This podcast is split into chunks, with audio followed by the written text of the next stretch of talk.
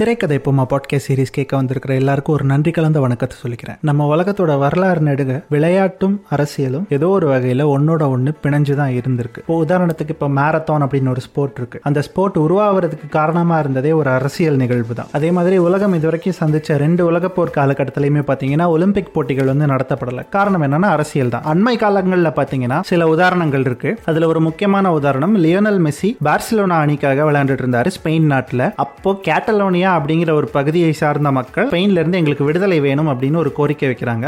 அந்த கோரிக்கை சார்ந்து நிறைய போராட்டங்கள் எழும்புது. அந்த போராட்டங்களுக்கு மத்தியில் அர்ஜென்டினா நாட்டை சேர்ந்த மெஸ்ஸி ஸ்பெயினுடைய கேட்டலோனியா பகுதி தனி நாடா மாறணும் அப்படிங்கிற போராட்டத்துக்கு தன்னுடைய ஆதரவையும் தெரிவித்தார் அதுவுமே ஒரு பெரிய செய்தியாச்சு. அதற்கு நிகராக தமிழ்நாட்டில் நடந்த ஒரு ஈவெண்ட் கூட இருக்கு. காவிரி உரிமைக்காக இங்க ஒரு போராட்டம் நடந்தது. அந்த போராட்டத்தப்ப பார்த்தீங்கன்னா ஐபிஎல் தடை செய்யணும் அப்படிங்கிறது அந்த போராட்டத்தின் கவன ஈர்ப்பு யுக்தியா இருந்தது. அதற்கு காரணமும் பார்த்தீங்கன்னா ஐபிஎல் நடத்த நடத்தப்படுறது முழுக்க முழுக்க முதலாளிகளால. இந்த மாதிரி உலகம் முழுக்க விளையாட்டு அப்படிங்கிறது எக்ஸ்டர்னல் பொலிட்டிக்கல் மூமெண்டால நிறைய இன்ஃபுளுன்ஸ் ஆயிருக்குது. அட் த சேம் டைம் அதே விளையாட்டுக்குள்ள இன்டர்னல் பொலிட்டிக்கல் மூமெண்ட்ஸும் இருந்திருக்கு. இந்த இன்டர்னல் பொலிட்டிக்கல் மூமெண்ட்ஸ் நிறைய படங்கள் பேசியிருக்கு. ஹாலிவுட்ல ராக்கி அப்படிங்கிற மூவி பிரான்ச்சைஸே இதுக்காக டெடிகேட் பண்ணப்பட்டது தான் அதே மாதிரி ஹிந்தியில பெனால்டி அப்படின்னு ஒரு படம் வந்திருக்குது. அந்த படம் வந்து முழுக்க முழுக்க கால்பந்து சார்ந்தது. தமிழ்லையுமே பார்த்தீங்கன்னா ஜீவா அப்படின்னு கிரிக்கெட்டை பேஸ் பண்ணி ஒரு படம் வந்தது. இந்த எல்லா படங்களுமே பார்த்தீங்கன்னா ஒரு ஸ்போர்ட் இருக்குன்னா அந்த ஸ்போர்ட்டுக்கு உள்ள இருக்கிற இன்டர்னல் பொலிட்டிக்கல் மூமெண்ட்ஸ் அப்படிங்கிறத பேசுற படங்களா இருந்தது. அதே வரிசையில் வந்திருக்கிற ஒரு படம் தான் சார்பட்டா பரம்பரை. ஆனால் சார்பட்டா பரம்பரை இது வரைக்கும் வந்த ஸ்போர்ட்ஸ் ஃபிலிம்ஸில் ஏன் ஒரு அவுட்ஸ்டாண்டிங் ஃபில்மா மாறுது அப்படிங்கிறது தான் இந்த எபிசோட்ல பார்க்க போறோம். இது சந்தோஷ் மாதேவனுடன் திரைக்கதை போமா.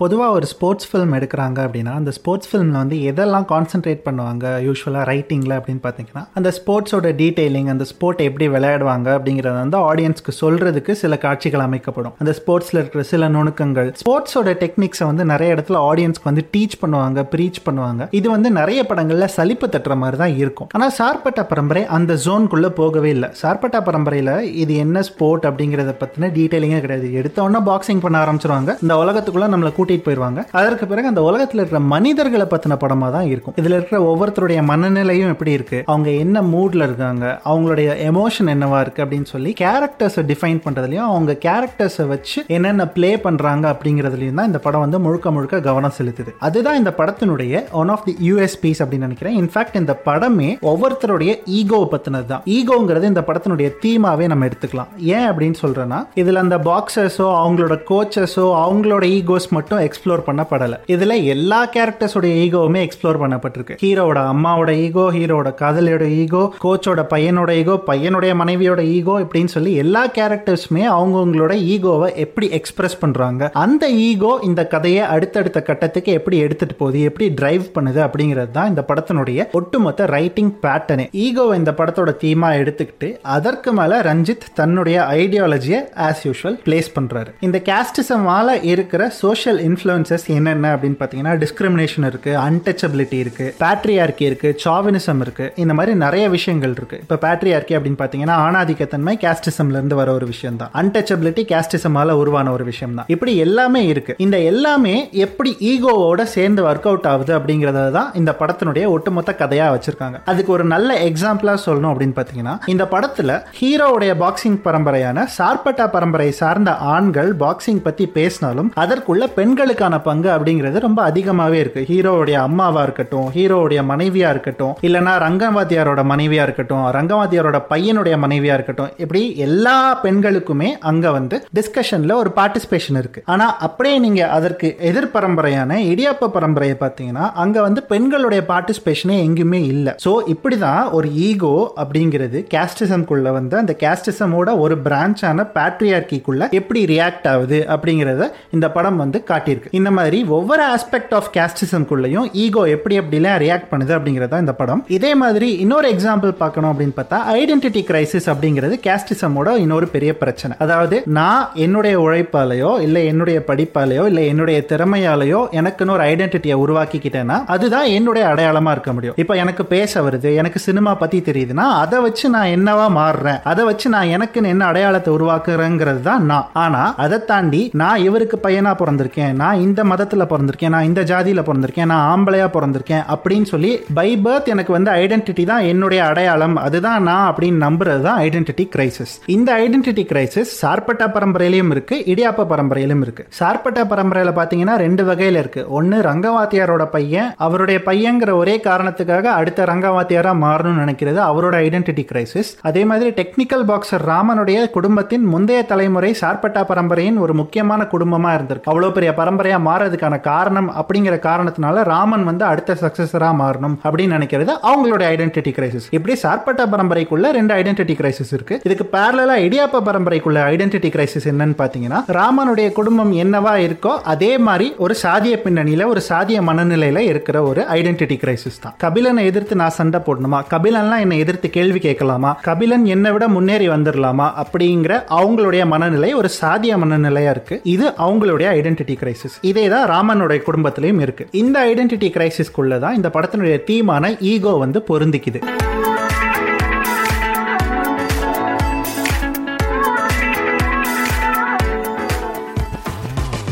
Like this Sochcast? Tune in for more with the Sochcast app from the Google Play Store.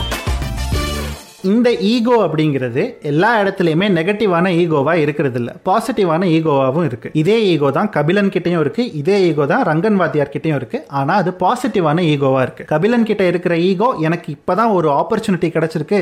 எனக்கு கிடைச்சிருக்கிற இந்த வாய்ப்பை நான் விட முடியாது அப்படின்னு கபிலன் முன்னேறி வர முயற்சி பண்றது கபிலனுடைய ego. At the same time Rangan வாத்தியாரோட ego என்னவா இருக்கு அப்படின்னு பாத்தீங்கன்னா சார்பட்ட பரம்பரையோட வெற்றி தோல்வி என்ன அப்படிங்கறத சுற்றி இருக்கிற ஒரு ஈகோவா இருக்கு. இப்படி எல்லா கேரக்டர்ஸ் கிட்டயுமே ஒரு ஈகோ இருக்கு. இதுல ரொம்ப இன்ட்ரெஸ்டிங்கான ஒரு ஈகோயிஸ்டிக்கான கேரக்டர் அப்படின்னு கேட்டா டான்சிங் ரோஸ் அப்படின்னு ஒரு கேரக்டர் இந்த டான்சிங் ரோஸ் அப்படிங்கிறது ஒரு பாரம்பரிய ஆங்கில குத்துச்சண்டை வீரர் தான். இந்த டான்சிங் ரோஸ் கிட்ட இருக்கிற ஈகோ எதை சுத்தி இருக்குன்னா கம்ப்ளீட்டா ஸ்போர்ட்ஸ்மேன்ஷிப்பை சுத்தி இருக்கு. அவரு இடியாப்ப பரம்பரையை சேர்ந்தவரா தான் இருக்காரு. அவர்கிட்ட ஒரு சாதிய மனநிலை இருக்கா அப்படிங்கறது இந்த படம் பெருசா பேசல. ஆனா பாக்ஸிங் அப்படிங்கிற ஒரு ஸ்போர்ட்டை முழுசா தன்னுடையதை ஆக்கி கொண்டு அதை சுத்தி அவர் ஒரு ஸ்போர்ட்ஸ்மேன்ஷிப்போட ஒரு ஈகோயிஸ்டிக்கான ஒரு பர்சனா இருக்காரு. இந்த ஸ்போர்ட்ஸ்மேன்ஷிப் தான் அவரை கடைசி வரைக்கும் டிரைவ் பண்ணிட்டே இருக்கு. இந்த ஸ்போர்ட்ஸ்மேன்ஷிப்பை அவர் எவ்வளவு வேல்யூ பண்றாரு அப்படிங்கிறது ரெண்டு வெவ்வேறு காட்சிகள்ல நமக்கு விவரிக்கப்படுது. அதுல ஒரு காட்சியில பாத்தீங்கன்னா தன்னுடைய சக பரம்பரைக்காரனான வேம்புலி எப்படி ஸ்போர்ட்ஸ்மேன்ஷிப்ல இருந்து தவறான் அப்படிங்கிறதுலயும் இன்னொரு காட்சியில அவன் தோத்து போனாலும் முழுக்க முழுக்க ஒரு ஆட்டக்காரனா ஒரு வீரனா எப்படி இருக்கான் அப்படிங்கிறதையும் ரெண்டு டிஃப்ரெண்ட் சீன்ஸ்ல காட்டுறாங்க.